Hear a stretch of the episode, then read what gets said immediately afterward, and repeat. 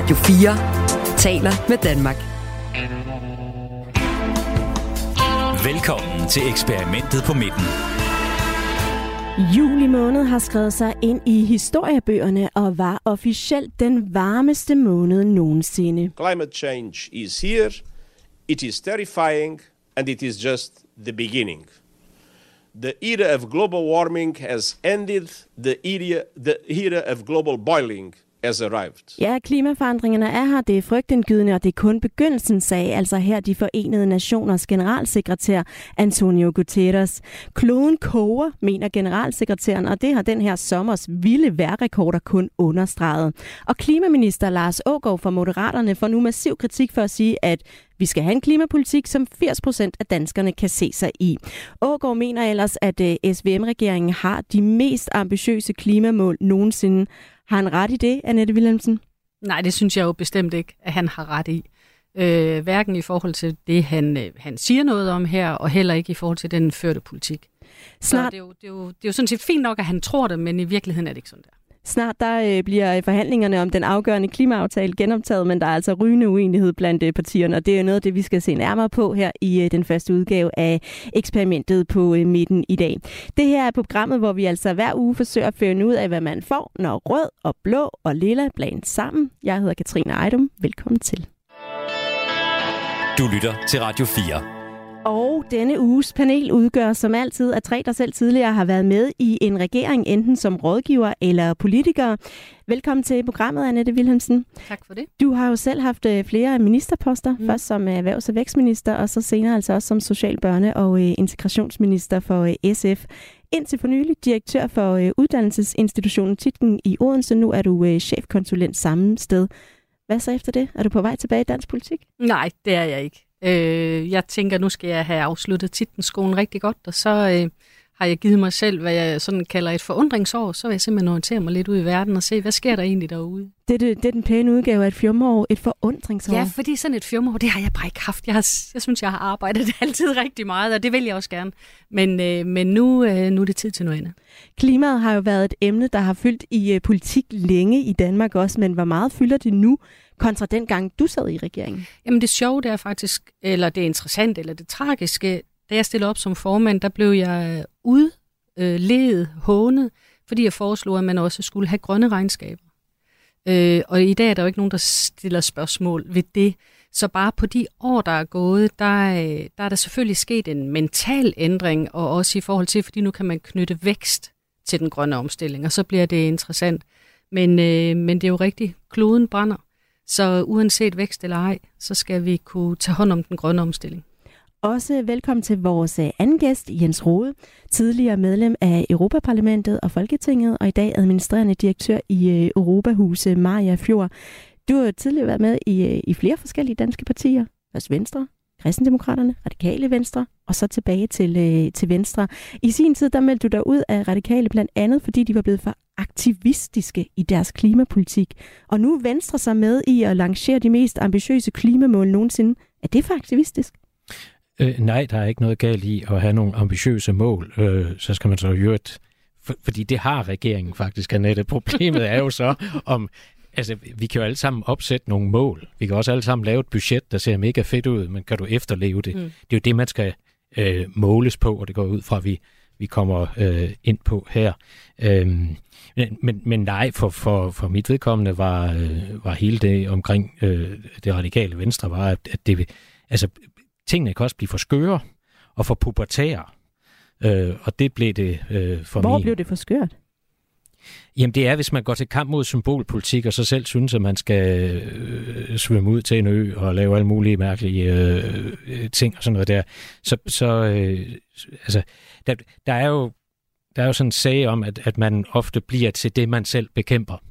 Øh, og jeg, jeg, jeg, jeg, jeg, kunne ikke se mig, jeg kunne ikke se mig selv i at skulle som 50-årig skulle øh, rende rundt og være sådan ung med de unge hele tiden. Det kunne jeg simpelthen ikke følge med i. Vores næste gæst øh, har før skulle rådgive en øh, klimaminister. Velkommen, Anders Fransen. Tak for det. Tidligere særlig rådgiver for Connie Hedegaard, da hun var klima- og energiminister for konservativ, også for øh, Charlotte Sal Madsen, også konservativ, da hun var øh, videnskabsminister. I dag der er du administrerende direktør i øh, Dansk Skovforening. Hvis du var rådgiver i dag for den her regering, hvordan vil du så rådgive øh, nuværende klimaminister Lars Ågaard til at, at agere i den her accelererende klimakrise?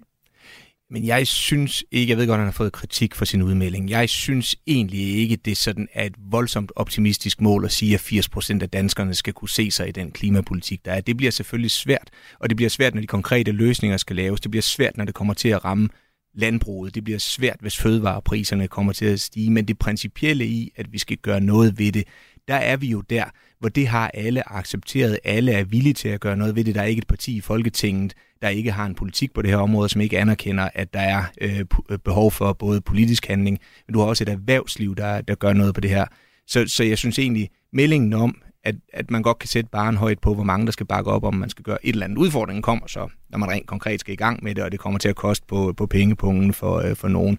Og der tror jeg egentlig også, at hvis ikke man, og der er jeg synes jeg også lidt enig i noget af det, Jens Rode var inde på, at hvis man begynder at få sat målene så højt, og man ikke kan anvise løsningerne til at, øh, at komme derhen undervejs, øh, så begynder det at blive urealistisk, og så begynder man at tabe befolkningens opbakning til den grønne omstilling, fordi så kan de ikke se sig ud af, hvad er det, vi skal gøre. Og I har allerede øh, taget øh, hul lidt på debatten. Vi skal snakke meget mere klima. Dejligt at have jer alle sammen med for at gøre status på øh, SVM-regeringens eksperimentet her i programmet. Du lytter til eksperimentet på midten på Radio 4 oversvømmelser i Norge, havl i tennisboldstørrelse i Italien og skovbrand på en græsk ferieø og varmerekorder flere steder i verden. Det er jo altså noget af det, som øh, sommeren 2023 kan blive husket for.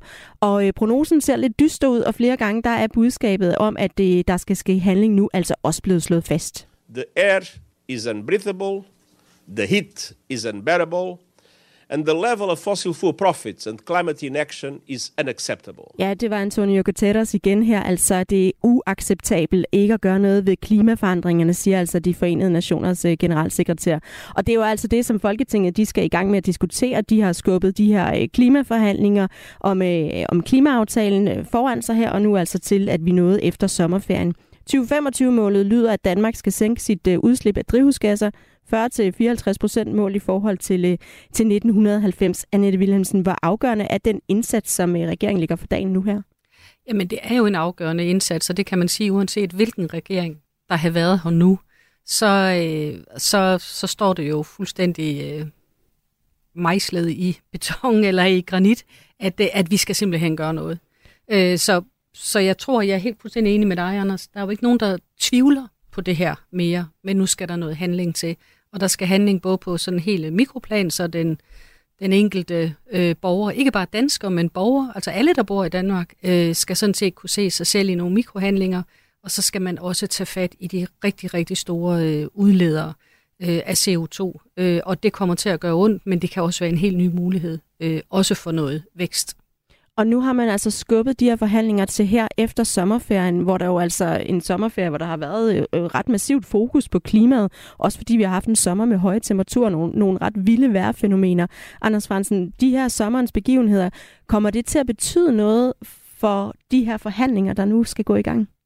Jamen, jeg tror, at det giver en brændende platform og en sense of uh, urgency. Havde vi ikke den det, i forvejen? Jo, jo, den, den havde man, og du har jo også haft sommer tidligere, der har været uh, tilsvarende, eller du har haft andre, uh, og du har set en hyppighed i ekstreme vejrfænomener de, øh, de senere år. Øh, så jeg ved ikke, om den her sommer i sig selv kommer til at gøre en, en, en forskel, men, men havde du, altså øh, på den måde tror jeg ikke, at den ændrer så meget i forhold til forhandlingerne, men den kommer ikke til at nedjustere ambitionsniveauet eller behovet for at gøre noget. Og så har man jo så på den ene side en, en øh, blå blok, som gerne vil kombinere nogle, øh, noget klimahandling med, at man også har noget vækst, og øh, det er godt for erhvervslivet. På den anden side har man måske helt forenklet sagt nogle røde partier, som mener, at man øh, ikke skal gå på kompromis med, med klimaet for at få øh, vækst. Øh, Jens Rud, hvordan skal regeringen takle de her klimakrav, der kommer fra begge sider af de politiske spektre? Åh, oh, det var tungt suk, du kom med der. Ja, det er jo et vanvittigt svært spørgsmål. Det er jo det, man sidder og, og, øh, og bokser med. Kan man det? Øhm, jeg tror, det, det... Altså, uanset hvad man mener om det her, så tror jeg, det er helt, helt afgørende, at man tør at gå ud og gøre de ting, man gør med en overbevisning, og at man øh, ranker ryggen, uanset hvem der så, om det så er 50% eller 20% eller 80%, der bliver sure over det, at man så øh, gør det, så det fremstår autentisk, for ellers kan du ikke forklare folk, hvorfor du gør dine ting. Du kan ikke sælge, for nu at bruge et lidt primitivt billede, du kan ikke sælge cola, hvis det er sådan, at du starter med at sige, at den er usund og afbruset. Altså sådan, sådan, øh, sådan, sådan går det ikke. Og det, og det er måske regeringens problem, det er, at den i øjeblikket er ved at sove sig ind i en retorik, som det kan blive svært for den at, øh, at agere ud fra, hvis den skal være ambitiøs. Hvad mener du med det? At sove sig selv i en retorik? Jamen, jeg, jeg er faktisk enig. Altså, øh, Lars Ågaard har jo en pointe i, at det er vigtigt, at man øh, jo ikke bare gør tingene, fordi det ved vi godt, det er gule veste skabt af, og når vi har et høj grad af tillid mellem hinanden i det her samfund, så er det faktisk, fordi vi ikke er sådan et revolutionspræget samfund, men øh, er relativt homogent og konsensusbaseret. Men hvis du går ud i, i sådan, altså rent retorisk, kan den bare komme til at blive en spændetrøje, fordi regeringen jo fremover nu, uanset at han er ude og modificere osv., hver eneste gang en organisation eller en større gruppe i befolkningen vil være uenig i et eller andet, eller øh, Danmarks Demokraterne og Morten Messerschmidt og kompagni vil være uenige i tiltag, så vil de bruge det her mod regeringen, og det kan gøre, at man kommer i defensiv. Og lad os lige tage det så, som Lars Ågaard har sagt, fordi han har været ude at sige, at vi skal have en klimapolitik, som 80 procent af danskerne kan, kan se sig i. Og øh, han siger altså også samtidig, at selvom vi skal arbejde for at nå målet om at halvere CO2-udlægningen med 50 øh, procent i 2023 eller 25, så må det ikke få for store konsekvenser. Ryk CO2-afgifter frem, det kan have den effekt, at øh, virksomheder lukker, øh, for eksempel Aalborg Portland. Det kan have den effekt, at øh, vores fødevareerhverv meget hurtigt går i knæ, massiv øh, arbejdsløshed i udkants Danmark. Og problemet med det, det er så, at danskerne som med på det. Er vi i et land i et balance, at har vi en vedvarende opbakning til at føre klimapolitik, hvis vi tager så hårdt fat Ja, og det her udsagn også det om øh, de 80 procent, det har altså virkelig fået kritik, øh, både fra forskere, men også politiske ledere, Radikalis øh, Martin Lidegaard, Alternativets Franziska Rosenkilde og SF's Pia Olsen Dyr har været ude og kritisere det på Twitter, der skriver Pia Olsen Dyr, nu har jeg igen igen hørt, at regeringen vil gøre det nødvendige. Derfor afskaffede de store bededag, selvom danskerne var imod. Nu siger de så i forhold til klimaet, at de ikke vil gå hurtigere frem, end 80 procent af danskerne er enige absurd.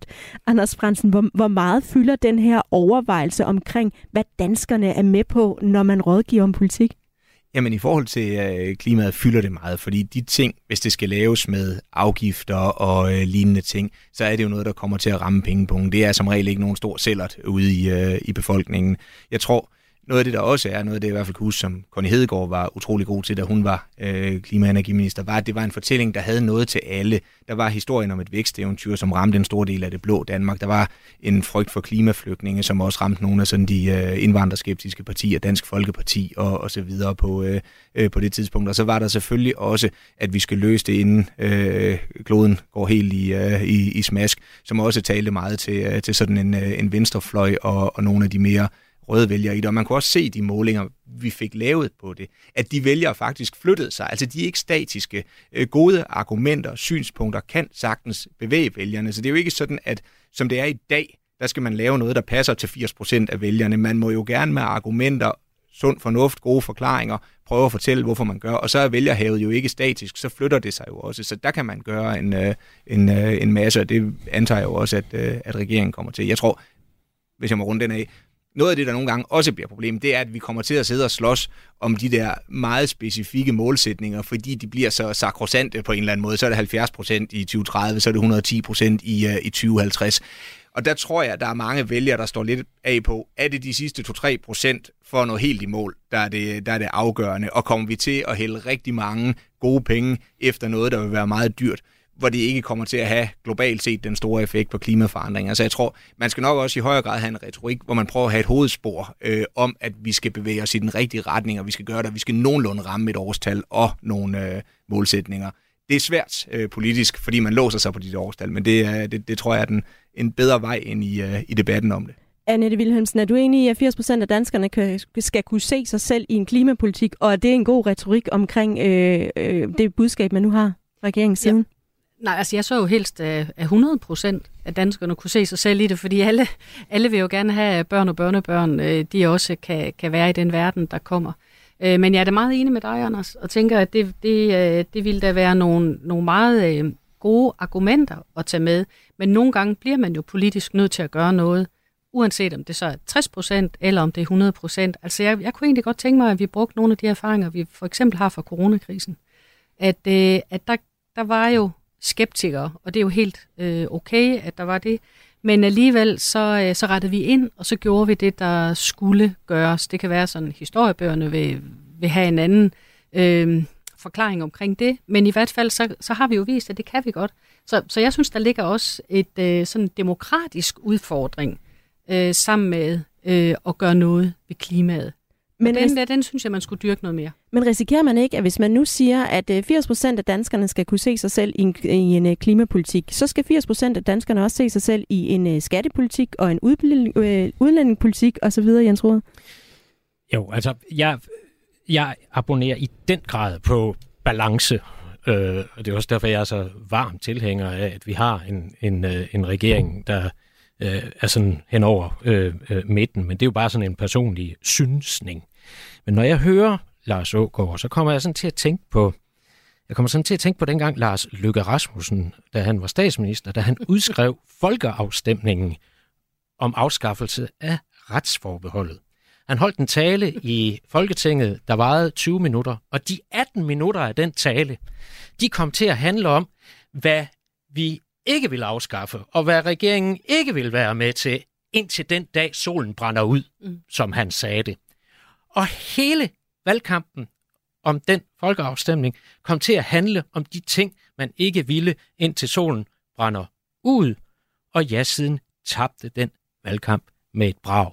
Det er det, der sker, hvis man bruger en italesættelse, hvor du lyder som om, du tvivler på det, du selv har gang i.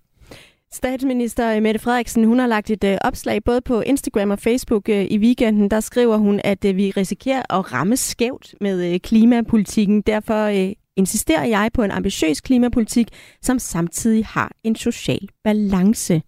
En social balance samtidig med klimapolitik, der ændrer noget. Kan man det, Annette Wilhelmsen? Det er i hvert fald øh, en rigtig svær balance, hvis vi skal blive i balancebegrebet. Men man kan jo gøre noget politisk. Altså, man kan jo for eksempel øh, sikre, at, øh, at der bliver en bedre balance i, når man for eksempel gerne vil tage offentlig transport, øh, øh, når man skal betale sin varmeregning, når man skal alle de der ting, hvor, hvor man godt ved jo, at der, hvor pengene er færrest, øh, det er også der, at den sociale ulighed er størst. Og hvis man alvorligt vil gøre noget ved det, så vil man jo komme et stykke. Og for mig hænger det også sammen med hele det der demokratiseringsprojekt, som jeg faktisk også synes, den grønne omstilling er det er, at hvis man virkelig vil gøre noget og modvirke, at der er en social slagside, så skal man tage fat der, hvor det faktisk batter noget.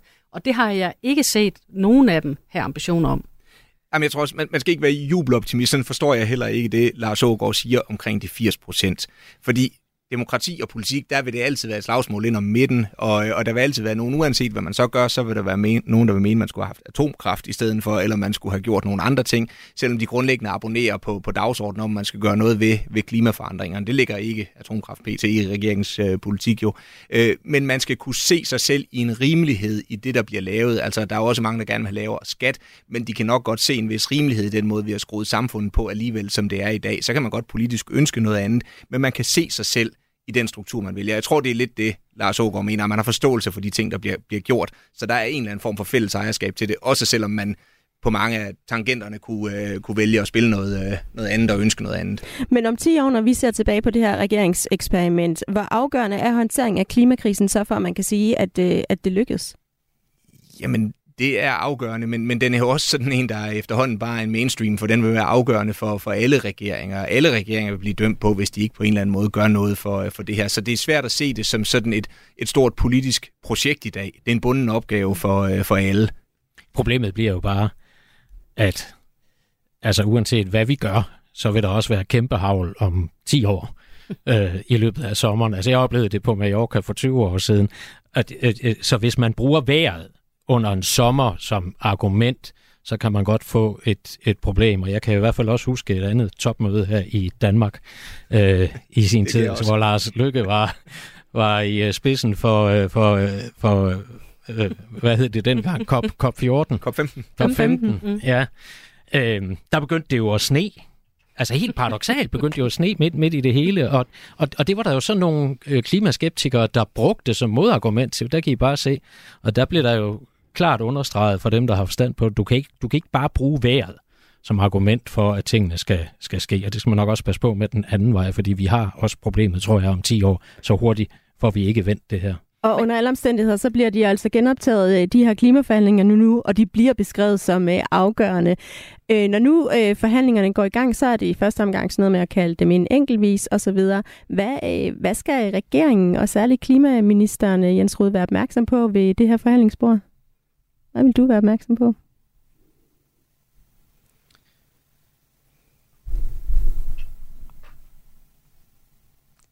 Altså, man skal jo... Øh...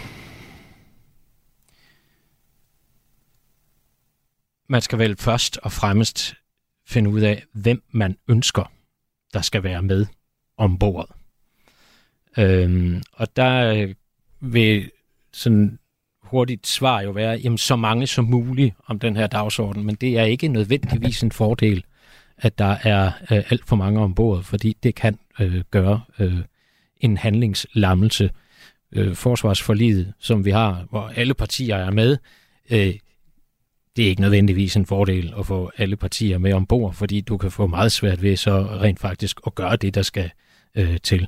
Så der tror jeg, at man skal prøve at øh, trykteste partierne, hvor de er villige til at øh, gå hen, og hvilke dagsordner de vil være med på. Det er på mange måder befrielsens øjeblik. Ja, vi er nået til det faste element her i programmet, som vi kalder for befrielsens øjeblik, og jeg har bedt jer alle sammen om at kigge godt øh, efter og pege på det eller den, som i øh, den forgangne uge for alvor har fået øh, regeringsprojektet i midten til at gå op i en øh, højere enhed. Og det kan være person eller udsagn, et forslag eller en eller anden form for et tidspunkt, hvor I tænkte, der lykkes de, der ramte de den. Annette Wilhelmsen, hvad peger du på? Jeg peger på øh, Trivselskommissionen, som øh, Mathias Tasfaye har nedsat, Øh, og særligt, at han har udnævnt Rasmus Meier fra Krogerup Højskole til at være formand. Så kommer al min tvivl og al min skepsis, og så kan man sige, at det er bare en måde at få tiden til at gå på. Men jeg synes, der er nogle signaler i det.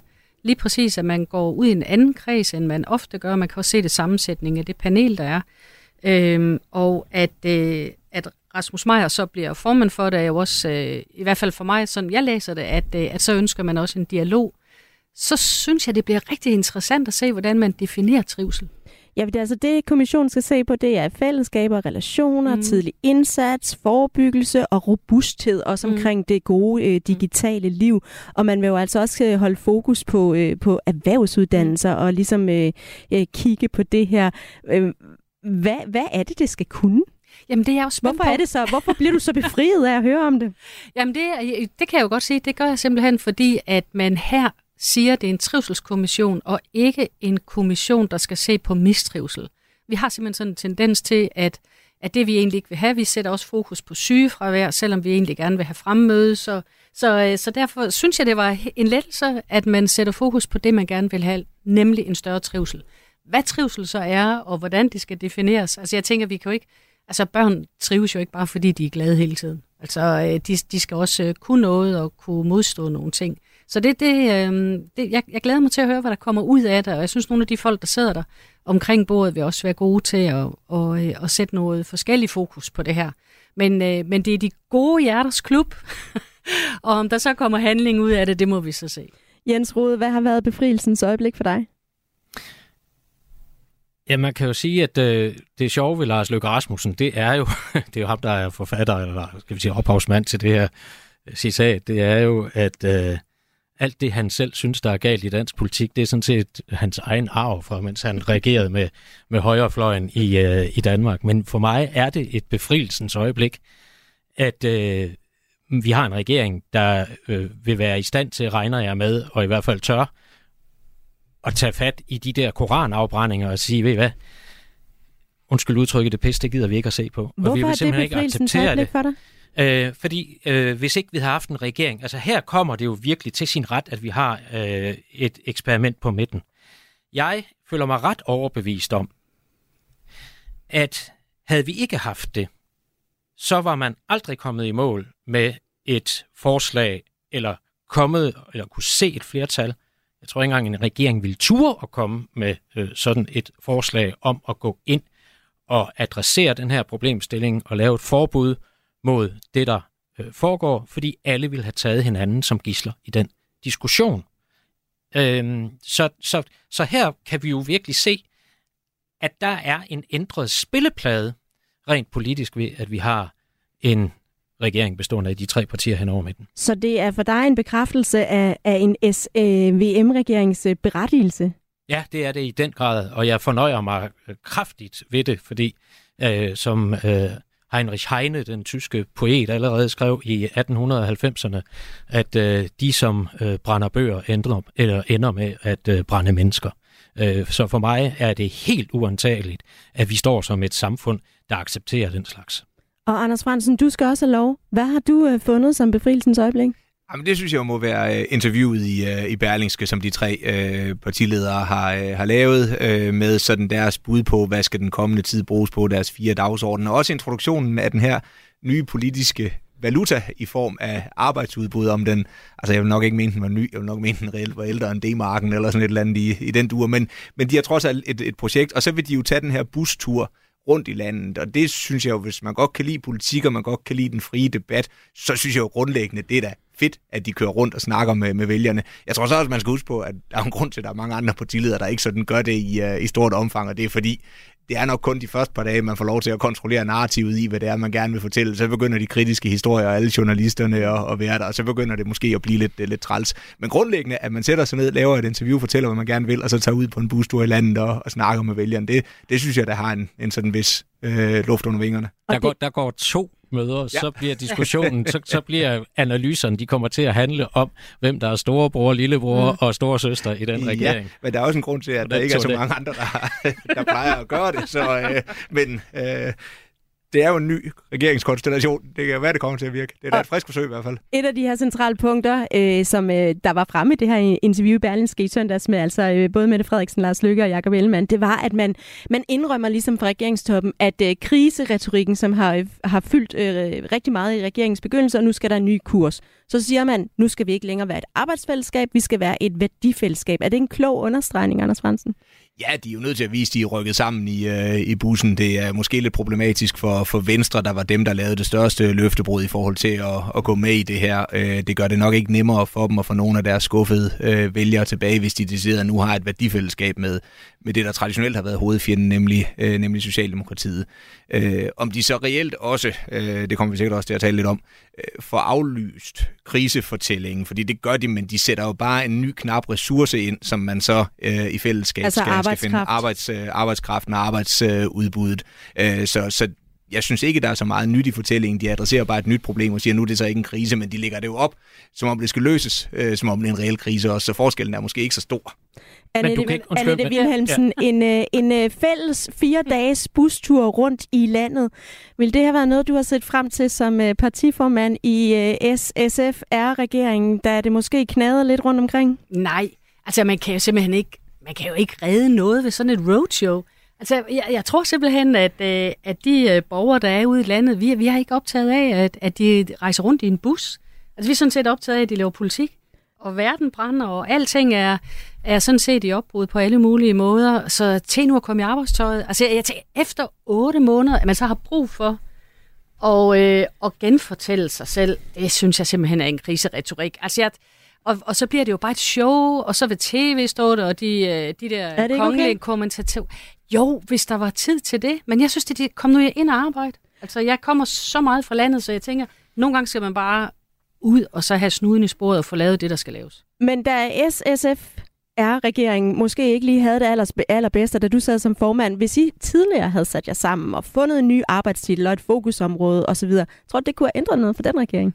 Nej, det tror jeg ikke, og vi sad faktisk rigtig meget sammen, og vi drøftede også rigtig meget. Øh, og, og det, der havde været langt det bedste, det ville jo stadigvæk være at så sige, at vi finder nogle platform, hvor vi kan være enige om at bakke hinanden op, og vi finder også nogle platform, hvor det er helt okay, at man kan markere den politik, man selv står for. Altså øh, vores, i hvert fald den tid, jeg var med i det, blev jo meget en diskussion mellem Socialdemokratiet og Radikale, hvem, hvem der sådan ligesom havde de største muskler i det her. Og det er ikke gavnligt for noget som helst øh, politisk projekt, at det er på den måde. Overskriften på den her artikel, det er, at kriserne har skygget for vores start. Men den her retorik om krise, var det ikke netop præmissen for, at der var behov for en samlingsregering, Jens Rode? Og det er også en lidt mærkelig fortælling. Ja. Ja, hvad, hvad, er det, du, hvad er det, du stusser ved i den fortælling? Jamen, det er, den er selvmodsigende. Ja. Øh, og så ender det som sådan en tilståelsessag, og det skal man passe på med. Det skal man passe på med. Men jeg vil bare sige i forhold til, Anders, altså, der er lige det der med Venstre og Socialdemokratiet. Altså, du kan ikke løse, historien har vist, at du kan ikke løse arbejdsudbudsproblematikken, hvis ikke Venstre og Socialdemokratiet sætter sig om et bord og rent faktisk kreere en form for værdifællesskab i det. Det var jo det er jo det, de det var jeg selv med til dengang, hvor Helle thorning Schmidt øh, var oppositionsleder, og vi lavede den første meget, meget store velfærdsreform i 2006. Altså det, det er jo værdifællesskab at, at, at sige, det skal vi have løst. Der er jo øh, partier, der abonnerer på det synspunkt, at øh, arbejdsudbudsproblematikken, den er, den er ikke der, hvor, hvor den bliver i talesat. Så, så det er jo på den måde et værdifællesskab, øh, som, som jeg rent faktisk mener, at Venstre og Socialdemokratiet deler. Anders Brandsen, står regeringen øh, på en øh, stærkere platform nu, end den gjorde øh, før øh, de her budskaber øh, kom frem i søndags? Nej, jeg synes, den står lidt på samme platform, for jeg synes, den har bare lavet en ny krisefortælling, som den så har besluttet sig for ikke skal hedde en krisefortælling. Men ellers er det det samme. Jeg er enig i, at de store velfærdspolitiske aftaler, der bliver lavet i Danmark, ligesom alle de andre store politiske aftaler, der bliver lavet i Danmark, om det er på energi eller forsvar eller andre ting i retspolitik, de bliver som regel lavet med brede forlig. Det er rigtig godt, og jeg er også enig i, at de kommer ikke, hvis S og V historisk ikke har været i fællesskab om det. Men at det gør det til et værdifællesskab at være i regering sammen, øh, det, det tror jeg alt andet lige støder venstrevælgere, men det ved øh, Jens muligvis bedre, men, men det vil, altså når man sådan hører, hvad de hidtil har sagt om at være i regering med Socialdemokratiet, når man snakker lidt med nogle af dem, der har, traditionelt har stemt øh, Venstre, så er det ikke, fordi de sådan er voldsomt begejstrede for det. Hvis man så decideret har et værdifællesskab, øh, og man kan måske sammenligne det lidt med, da Claus Hjort trådte fuldt ind i debatten om, hvor meget indflydelse skulle Dansk Folkeparti i sin tid have i uh, VK-regeringen om Dansk Folkeparti som støtteparti der fra 2001, og også uh, Bramfrit gik ud og sagde, at nu havde man et værdifællesskab med, med Dansk Folkeparti. Det, det tror jeg også støtte, støtte en del venstrefolk på, på manchetterne. Det blev så også i en overrække en selvopfyldende profeti. På Radio 4 får du hver dag nyt fra dansk politik. Der er altså ikke ret mange mennesker, for hvem selve store bededag betyder noget. Vi nuancerer det politiske landskab Man kører fuldstændig hen over den danske model. og giver fløjene en plads i debatten. Du vil gerne have, at vi ikke skal tage ansvaret for noget, fordi vi skal sende det til folkeafstemning. Nej, jeg synes faktisk ikke, det er ikke at tage ansvar og sende ting til folkeafstemning, Jens. Overhovedet. Lyt med alle hverdage kl. 11.05. Radio 4 taler med Danmark. En departementchef har mistet jobbet. Der er blevet sagt undskyld en farlig masse gange, og så er der altså sket fejl på fejl. Elbit-sagen om forhastet våbenindkøb, den er ved at udvikle sig. Ikke bare til et lille kapitel, men til lidt af en øh, saga. En redegørelse fra øh, Forsvarsministeriets Materiel- og Indkøbsstyrelse, det man også bare kalder FMI, det viser, at øh, der har været fejl i sagen om indkøbet af våbensystemer fra israelske Elbit. Og derfor lød det altså også sådan her for en lille uges tid siden fra Jakob Ellemann på et pressemøde. Man må desværre konstatere, at Folketinget har fået forkerte oplysninger. Det har jeg i dag undskyldt over for Folketinget. Og så gik der tre dage, og så indkaldte forsvarsministeren igen til pressemøde, fordi nu viser det sig, at der var fejl i den redegørelse, som Jakob Ellemann præsenterede i øh, tirsdags. Der manglede nemlig et øh, dokument i redegørelsen. Og det vil sige, at redegørelsen om fejl i våbenindkøbet også indeholdt fejl. Det er voldsomt beklageligt, og det er det af to årsager. Øh, Først og fremmest fordi forligskredsen, fordi Folketinget har fået forkerte oplysninger igen. Øh, Og for det andet, jamen, så handler det om, hvordan i alverden øh, kan der dukke et relevant dokument op, når man har færdiggjort en redegørelse. Og det stiller et øh, gevaldigt spørgsmålstegn ved øh, selve indholdet af øh, redegørelsen. Og det spørgsmålstegn, det endte altså også med at blive et øh, farvel til departementchefen, som har ansvaret for øh, redegørelsen, fordi øh, forsvarsministeren havde ikke længere til, øh, tillid til den afgående departementchef. Annette Wilhelmsen, du har jo altså selv været øh, minister. Hvor vigtig er sådan en øh, tillid mellem departementchef og øh, minister? Den er afgørende. Fordi hvis ikke man kan have den tillid, så kan man heller ikke agere som minister. Altså det er jo et departement, og det er en departementchef, og det er jo hele ministeriet bag.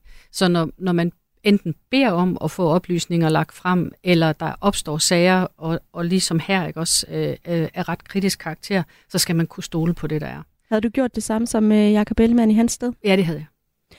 Lad os lige øh, sådan meget groft sagt lige øh, slå fast, hvad Elbit-sagen går ud på. Altså en aftale om øh, våbenindkøb til 1,7 milliarder kroner, Ordførende fra andre partier fik at vide, at Folketinget skulle godkende et tilbud øh, hurtigst muligt, senest den 31. januar, og så viste det sig senere, at man kunne faktisk godt have ventet til slutningen af juni med at sige øh, ja eller nej til øh, det her tilbud. Der har også været et par andre ting i redegørelsen.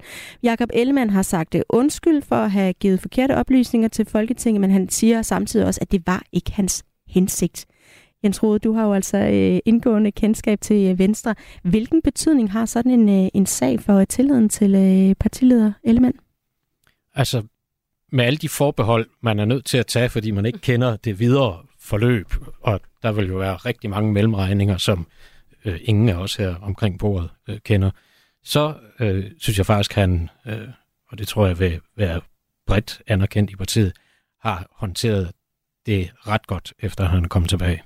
Hjælper det noget, at han øh, siger farvel til en departementchef, hvis et gang i en redegørelse også har lovet at kigge nærmere på øh, FMI? Jeg synes, det er, altså rent politisk er det fedt, at han starter med at gå ud og sige undskyld. Fordi han godt ved, at det er hans ansvar i sidste ende.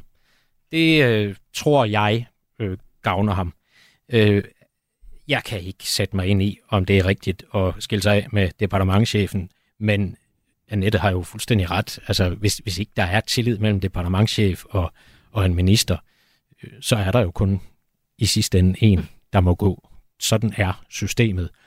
Og øh, Jakob har vel øh, set det nødvendigt at gøre, som han øh, gør, og det har jeg ikke nogen anledning øh, til overhovedet at og, øh, kritisere. Anders Fransen, har han mistet troværdigheden, Jakob Ellemann? Eller ej? Nej, det synes jeg ikke, han har. Jeg var egentlig til det første pressemøde lidt overrasket over, at man ikke, også fra embedsapparatets side, havde fået lagt noget op, hvor man fik lukket sagen lidt bedre. At man egentlig, han starter ind, det er rigtigt, han siger undskyld, øh, og han er tilbage umiddelbart efter, han er, er begyndt på arbejde igen. Øh, men det bliver ligesom en sag, der kører videre. Der skal laves en advokatundersøgelse. Man skal til at afklare, skal den besluttes i Folketinget, eller er det noget, regeringen selv skal finde en løsning på? Når man har en flertalsregering, kan man selvfølgelig sige, så, så, så løser det sig nok. Men, øh, men stadigvæk, der er mange løse øh, ender i det. Og så synes jeg jo også, at det, der så kommer frem tre dage efter, det, altså, det synes jeg vidner om. Nu har jeg jo selv også været kommunikationsdirektør i, øh, i Rigspolitiet. Og det her med sager, der ikke bliver lukket, fordi der bliver ved med at komme nye oplysninger frem, dem havde vi også en del af. Og det er ikke, fordi der ikke er nogen, der... Altså, og især dem, der sidder tæt på ministeren med bedste intentioner, vil gerne have afklaret, hvad det er, der er i det, men der er ting, man måske ikke får spurgt til, og det betyder, at der bliver ved med at dukke nyt op, og nogle gange er det ting, man måske ikke engang har fantasi øh, til at forestille sig, at man skulle, skulle spørge til. Øh, og så bliver det ved med at dukke op, og det dukker op i pressen, og det, det skal det naturligvis også. Og det betyder selvfølgelig, det, det kan Jacob Ellemann naturligt ikke sidde på toppen af. Så det kan nærliggende betyde, at man så er nødt til at nå den konklusion, man, man gør øh, i, øh, i den her sag. Men jeg synes, hans udfordring er, at den er jo ikke lukket. Øh, der kommer jo til nu stadigvæk at være den her øh, nærmere undersøgelse, og der skal laves om i, øh, øh, i forsvarets øh, indkøbsstruktur og alle de ting, der, der knytter sig til det. Samtidig med, at man skal i gang med at bruge de her 146 øh, milliarder. Øh, og der kommer jo med stor sandsynlighed også til at komme flere ting frem. Det mm. sker tit, når sådan noget ligesom begynder at, at, at udfolde sig. Øh, så, så jeg synes stadigvæk, den, den ser lidt den ser lidt vanskelig ud for ham, men, men tiden må jo lidt vise, om de får øh, øh, ro og, og struktur på det igen. Ja, og det er jo altså en flertalsregering, og ellers er der i hvert fald flere, der har allerede har været ude og spået, øh, at øh, Jacob Ellemann også måtte have taget sin afgang, hvis det måske ikke havde været en øh, flertalsregering. Men Annette Wilhelmsen, hvordan får man som politiker genskabt tilliden til sig? Jamen det kommer jo meget an på også, hvordan at, at den her sag vil blive taget ned. Øh, og jeg tror, det bedste Jakob kan gøre, eller man kan som politiker, det er, det er jo stadigvæk at holde fokus på de sager. Man arbejder med at være troværdig i de fremlæggelser, man har. Og der er det rigtigt, hvad du også siger, Jens. Altså Jakob går ud og fortæller, hvordan det er. Han er jo heldig, at han kan sige undskyld. Fordi det kan han, fordi at der er et flertal bag. Man kan godt som minister sige undskyld, og hvis ikke man har et flertal, så bliver det jo aldrig nogensinde accepteret. Så bliver man jo gaflet alligevel.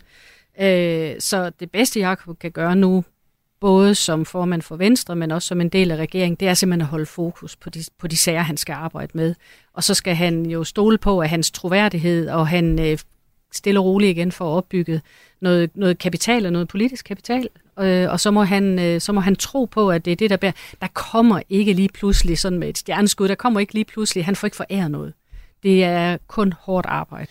Men lige i sagen her, der kan Jakob jo netop lune sig ved sin egen afdøde fars gamle ord, som han sagde i forbindelse med, jeg tror det var Færøbank-sagen i 93, lige der omkring, øh, hvor der jo også var en flertalsregering under ledelse af Poul Nyrup. En flertalsregering kan jo beslutte, at månen er lavet af grøn ost, mm. og så er det bare sådan. Mm. Forsvarsministeren, altså øh, Jakob Ellemann, er blevet kaldt i øh, samråd om den her sag. Der er første samråd den 31. august. Øh, Anders Fransen, hvor stort et arbejde ligger der i at klæde øh, en minister på til sådan et samråd? Jamen, den er stor.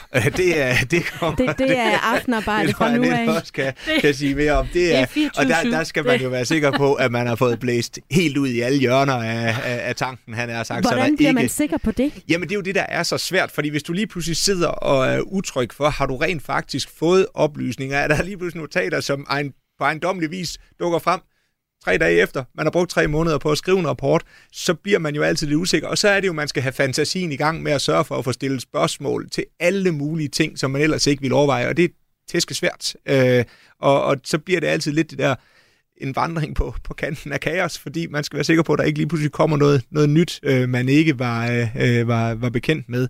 Øh, så, så det kommer han til at bruge øh, rigtig meget tid på. Og så tror jeg, i forhold til, en ting er at få ryddet op i, øh, i eget ministerie, så er der i forhold til den, den politiske øh, retorik, og der kommer han jo, og det han selv fik sagt under valgkampen i forhold til Mette Frederiksen og øh, Mink-sagen og ansvar og påtage sig et ansvar der, der kommer han også til, for igen at kunne fremstå troværdig, der er han nødt til, der er der også et, et stort oprydningsarbejde. Så han har både noget ned i eget system, og han har noget i forhold til sådan den, den offentlige øh, retorik om, hvordan man, øh, hvordan man taler til hinanden, og hvilket ansvar man skal påtage sig, når det går galt. Annette Wilhelmsen, du har jo rent faktisk prøvet det, mm. at sidde i uh, samråd som uh, minister og være blevet kaldt ind. Hvor stort et pres ligger der uh, på ens skulder, når man sidder der for bordenden? Det er helt vildt stort pres. Hvordan altså, er det? Jamen det er, øh, jeg tror jeg sammenlignede det sådan med inkvisitionen.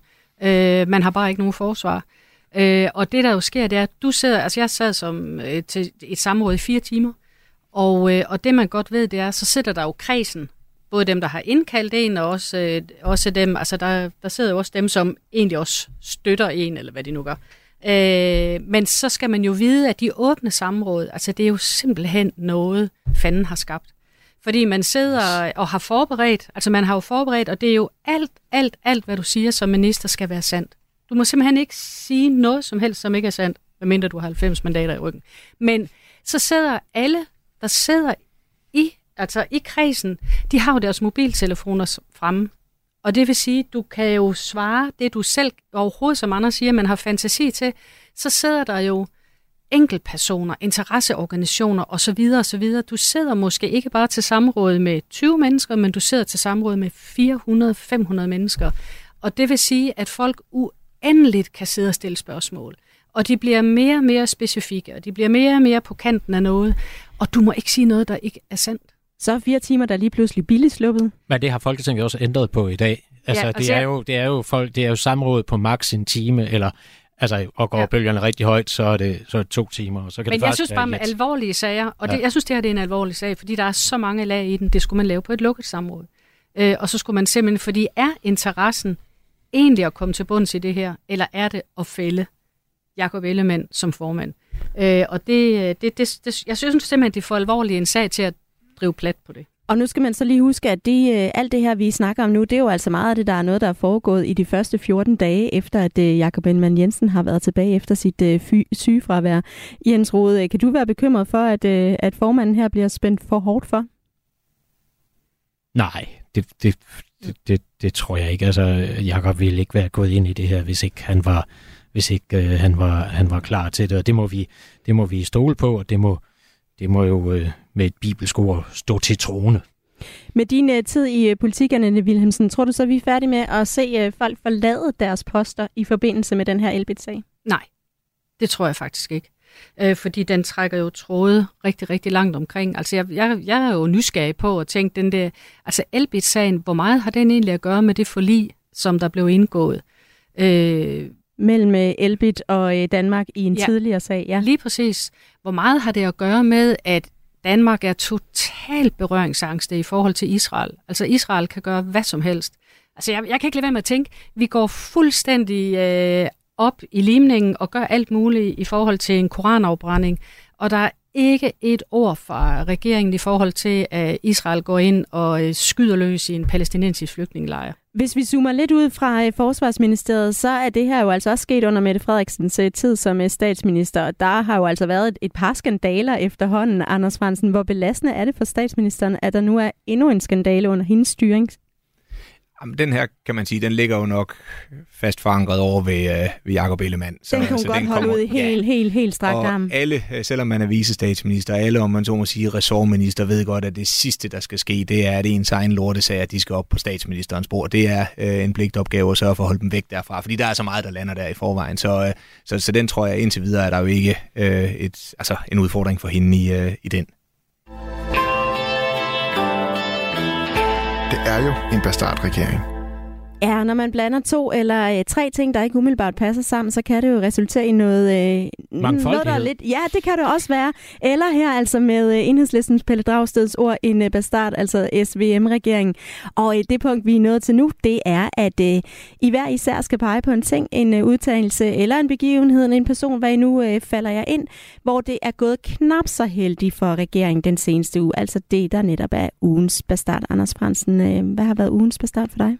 Men det er jo igen Elbit-sagen, synes jeg, som, øh, altså, øh, som jo kommer til øh, på en eller anden måde også at martre regeringen og parallellen til noget af det, der var. Ikke fordi den rammer Mette Frederiksen, parallellen til noget af det, der var også i Mink-sagen og så videre. Det, det, det giver sådan nogle mindelser om det, og det giver nogle mindelser om noget af det, som Jacob Ellemann fik sagt, da han havde oppositionsledelsesrollen øh, før øh, regeringen, altså i, øh, i, øh, i valgkampen op til folketingsvalget. Så, øh, så, så det, det ser jo lidt, lidt mystisk ud. Men hvis den øh, ligger hos ham, og den egentlig ikke har noget med Mette Frederiksen at gøre, hvorfor, hvorfor øh, martrer den så hele regeringen? Jo, men den kommer aldrig nogensinde over til hende, men alle skriverierne, den offentlige dækning af det og så videre, den vil jo være, at man hele tiden, man kan også se, Jacob Ellemann har jo mange gange allerede skulle svare på, du sagde sådan til Mette Frederiksen, nu er det lige pludselig en anden situation, når det er dig selv, der sidder i det. Det, giver jo, det vivler det jo op en gang til, øh, hvor man jo efterhånden var der, hvor jeg tror, der er en, der har sagt, at Mink-sagen var efterhånden sådan en, øh, en zombie, der kom vandrende ind i en masse forskellige ting. Den var egentlig død, men den blev sådan ved med at, at, at gå videre. Men nu, øh, nu får den jo sådan et, øh,